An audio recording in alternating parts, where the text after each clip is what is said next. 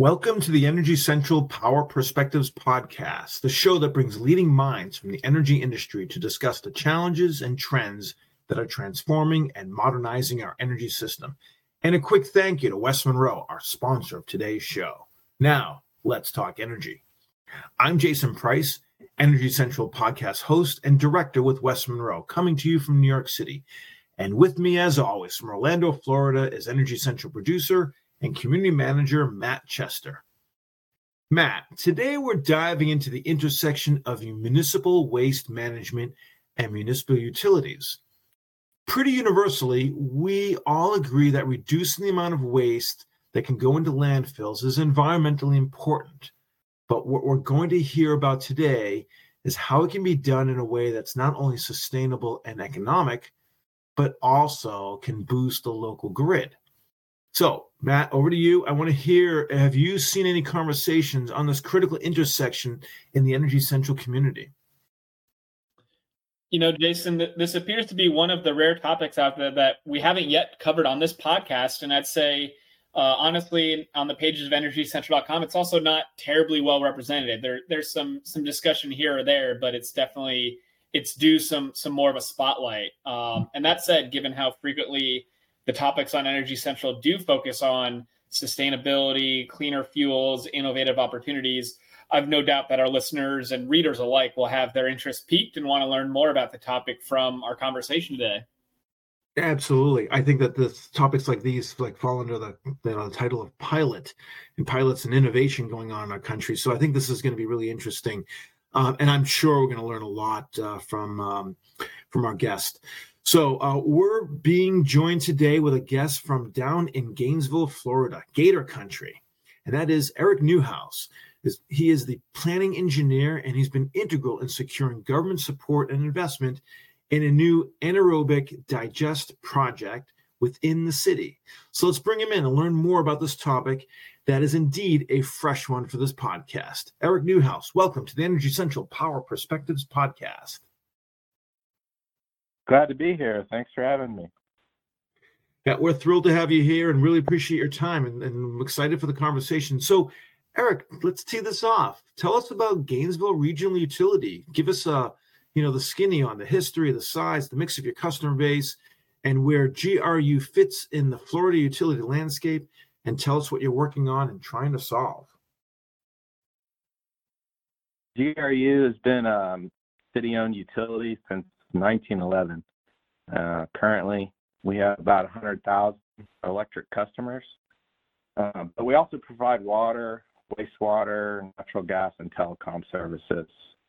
Um, I work in the sustainability department. Uh, other organizations might call it the strategic planning department or something of that nature.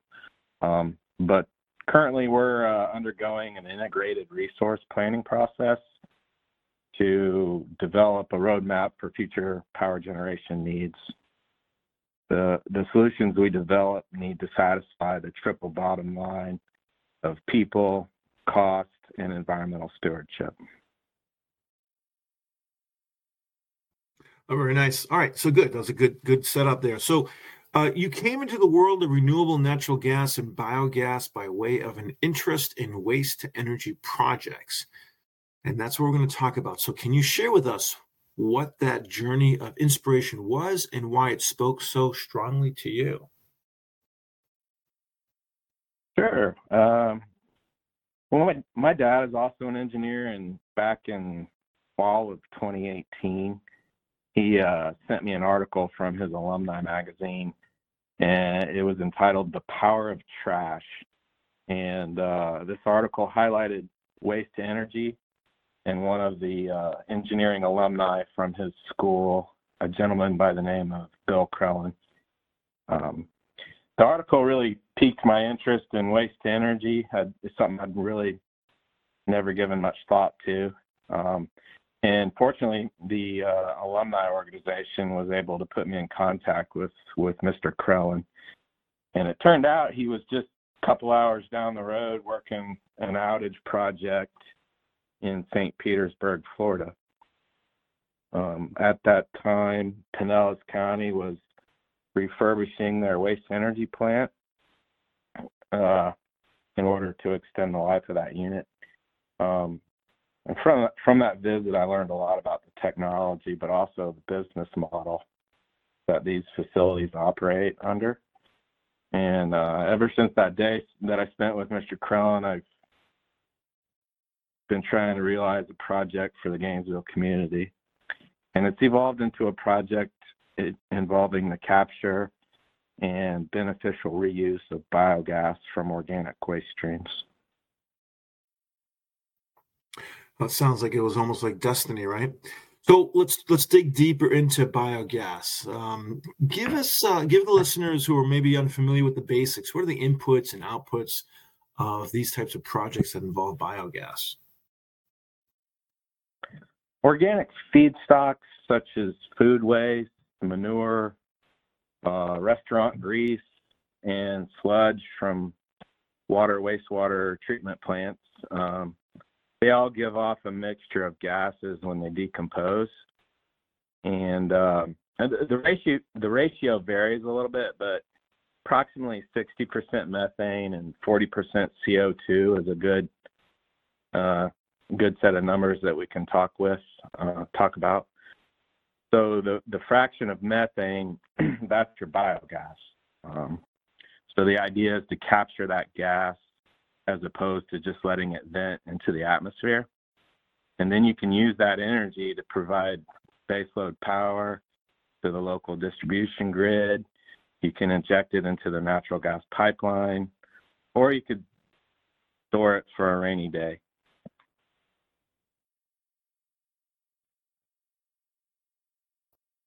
Understood. So, I mean, I have experience with biogas projects at West Monroe, and I know that uh, there's a purification process that needs to go through. So, so talk to us a bit more about the scale of this and the involvement of that. How many megawatts might this add to the grid, and, and how much is needed before it's significant enough to get to the local, you know, the local buyers?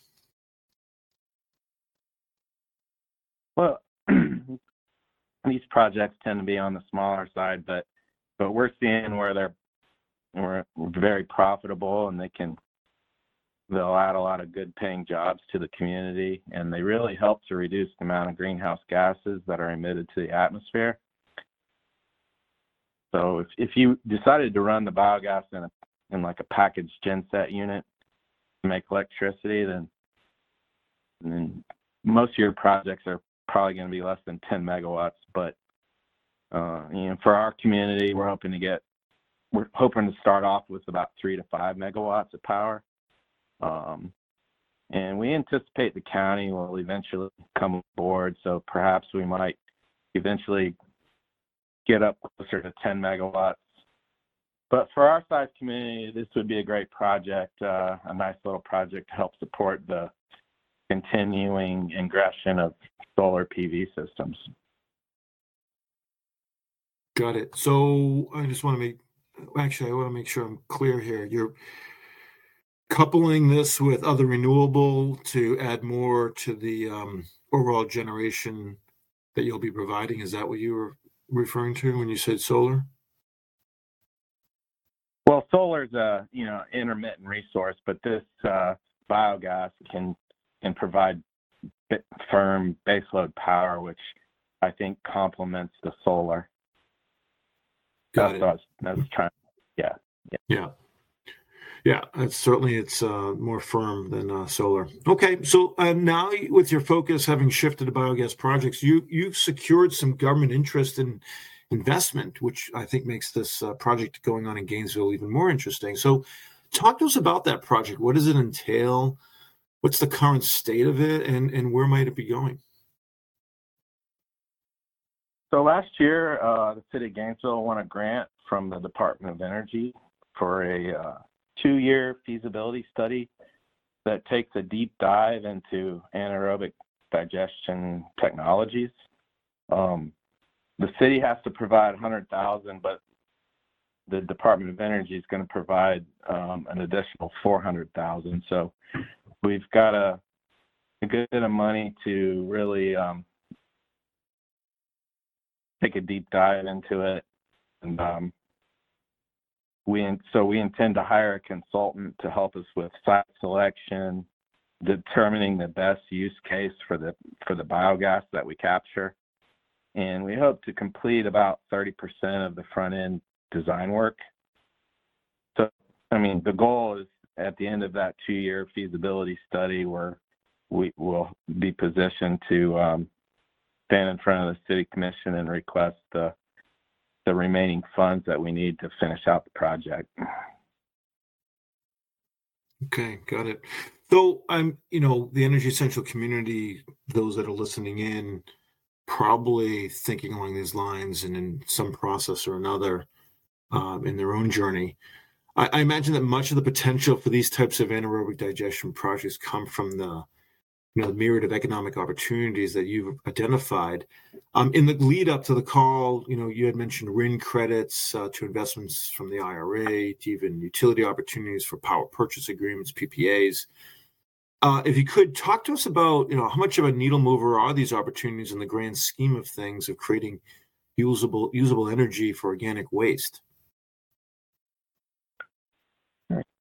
I've heard some uh, estimations from the American Biogas Council, and I think I think that really put it in perspective for me. Um, they're saying that currently in the United States there's less than 3,000 digester facilities, but they've identified um, 15,000 projects that could go in, and um, if fully realized, those uh, those systems they're saying could produce over 100 trillion kilowatt hours of electricity each year. So, um, so that's you know equivalent to over 100 million passenger vehicles removed from the from the from the road. So I I I was surprised when I heard those statistics. Yeah you know, in the uh, lead up to this call, um, Eric, if you if you remember, um, there is a degree of push and pull going on in the community, and I think that uh, projects like these, I imagine, get a mixed response. You've got those that are pushing for, you know, cleaner, cleaning up the grid, but then it's still burning of methane. So there's uh, must be some conflict there. So could you tell us, like, uh, you know, how do you think the Gainesville the Gainesville community is specifically positioned to navigate through these community competing community positions that uh, that this pilot is this project is doing. Well, approximately thirty percent of your trash that's landfilled is uh, organic matter. So eh, I don't see any opposition to the idea of redirecting redirecting that material an AD facility. Um, advocates for zero waste are, are really against using plastics as a fuel source, but that's not what we're trying to do with this project. So uh, hopefully we'll be able to make a big in- incremental step forward without much opposition. Um, what I think motivated the Department of Energy to give us this grant is the fact that um, Gainesville is a moderately populate, you know, it's a moderate population density, mid-sized community. And I mean, we know that larger communities like Chicago, New York, and cities in California have economic advantages that smaller cities don't have. But um, so we're hoping to prove that an AD facility can work for a smaller community like Gainesville uh, and then, you know, thousands of community of like-sized communities all across the country could could perhaps make it work as well. Yeah. All right. Well, given that you're a municipality, uh, you know, a municipally, try again. Given that you're a municipally owned utility, how does that impact the ability for you to get support for these investments? Uh, are you missing out because you don't have the type of scale like other utilities in Florida, like Duke Energy or Florida Power and Light might have? I don't think the city of Gainesville is missing out. We uh, we do carry a, a, good bit of debt, but, but there's always the option or possibility of, of handing off this project to the private sector. Um, there's all kinds of financing options or public-private partnership type deals that can be um, arranged. So if we were unable for some reason to um, raise the capital that we need, um, we could partner with the private sector on a project like this because because they are profitable from what yeah. we're seeing. Yeah, for sure. So you need to put the pictures and developments on Energy Central so the community can can follow this uh, this this this project. Um, but you know, uh, so Eric, I do want to thank you for uh, what you've provided so far. So at this point in the show, we go to what's called our lightning round, which is an opportunity to get to learn more about you, the person, rather than you, the professional. Uh, we ask uh, you to keep your response to one question or phrase. And I have five questions for you. So, Eric, are you ready? All right, let's go. All right. What's your go to guilty pleasure snack? Ice cream. What book, album, or movie are you bringing with you to a deserted island? I'd probably need uh, some sort of survival guide, so maybe spear fishing for dummies. What do you do to encourage your household to reduce their waste and energy use? Uh, we wash our clothes on cold to try and cut back on hot water use. If you were to have to take another a different career path, what do you think you'd be doing? I wish I could be a prof- professional baseball player.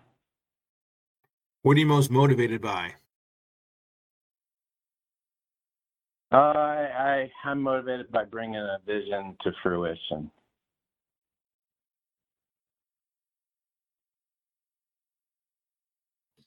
Fantastic. Well, that was really uh, a great job in giving us um, the little bit of an, in, an, insight into who you are. So I appreciate that. And and as a reward, we're going to give you the last word. So, what are some important thoughts or lessons that uh, you want the uh, you want to leave with the audience at, at Energy Central on the discussion today? Well, we we talked a lot about anaerobic digestion, but that's just one particular subset of waste energy technologies. And in my experience, I think there's um, some form of or type of waste energy that would be right for your organization. So I encourage everyone to to, to give it a look. Um, given the incredible financial incentives that are now in place, it would be it would most likely be time well spent if you've got the persistence that's required to see it through.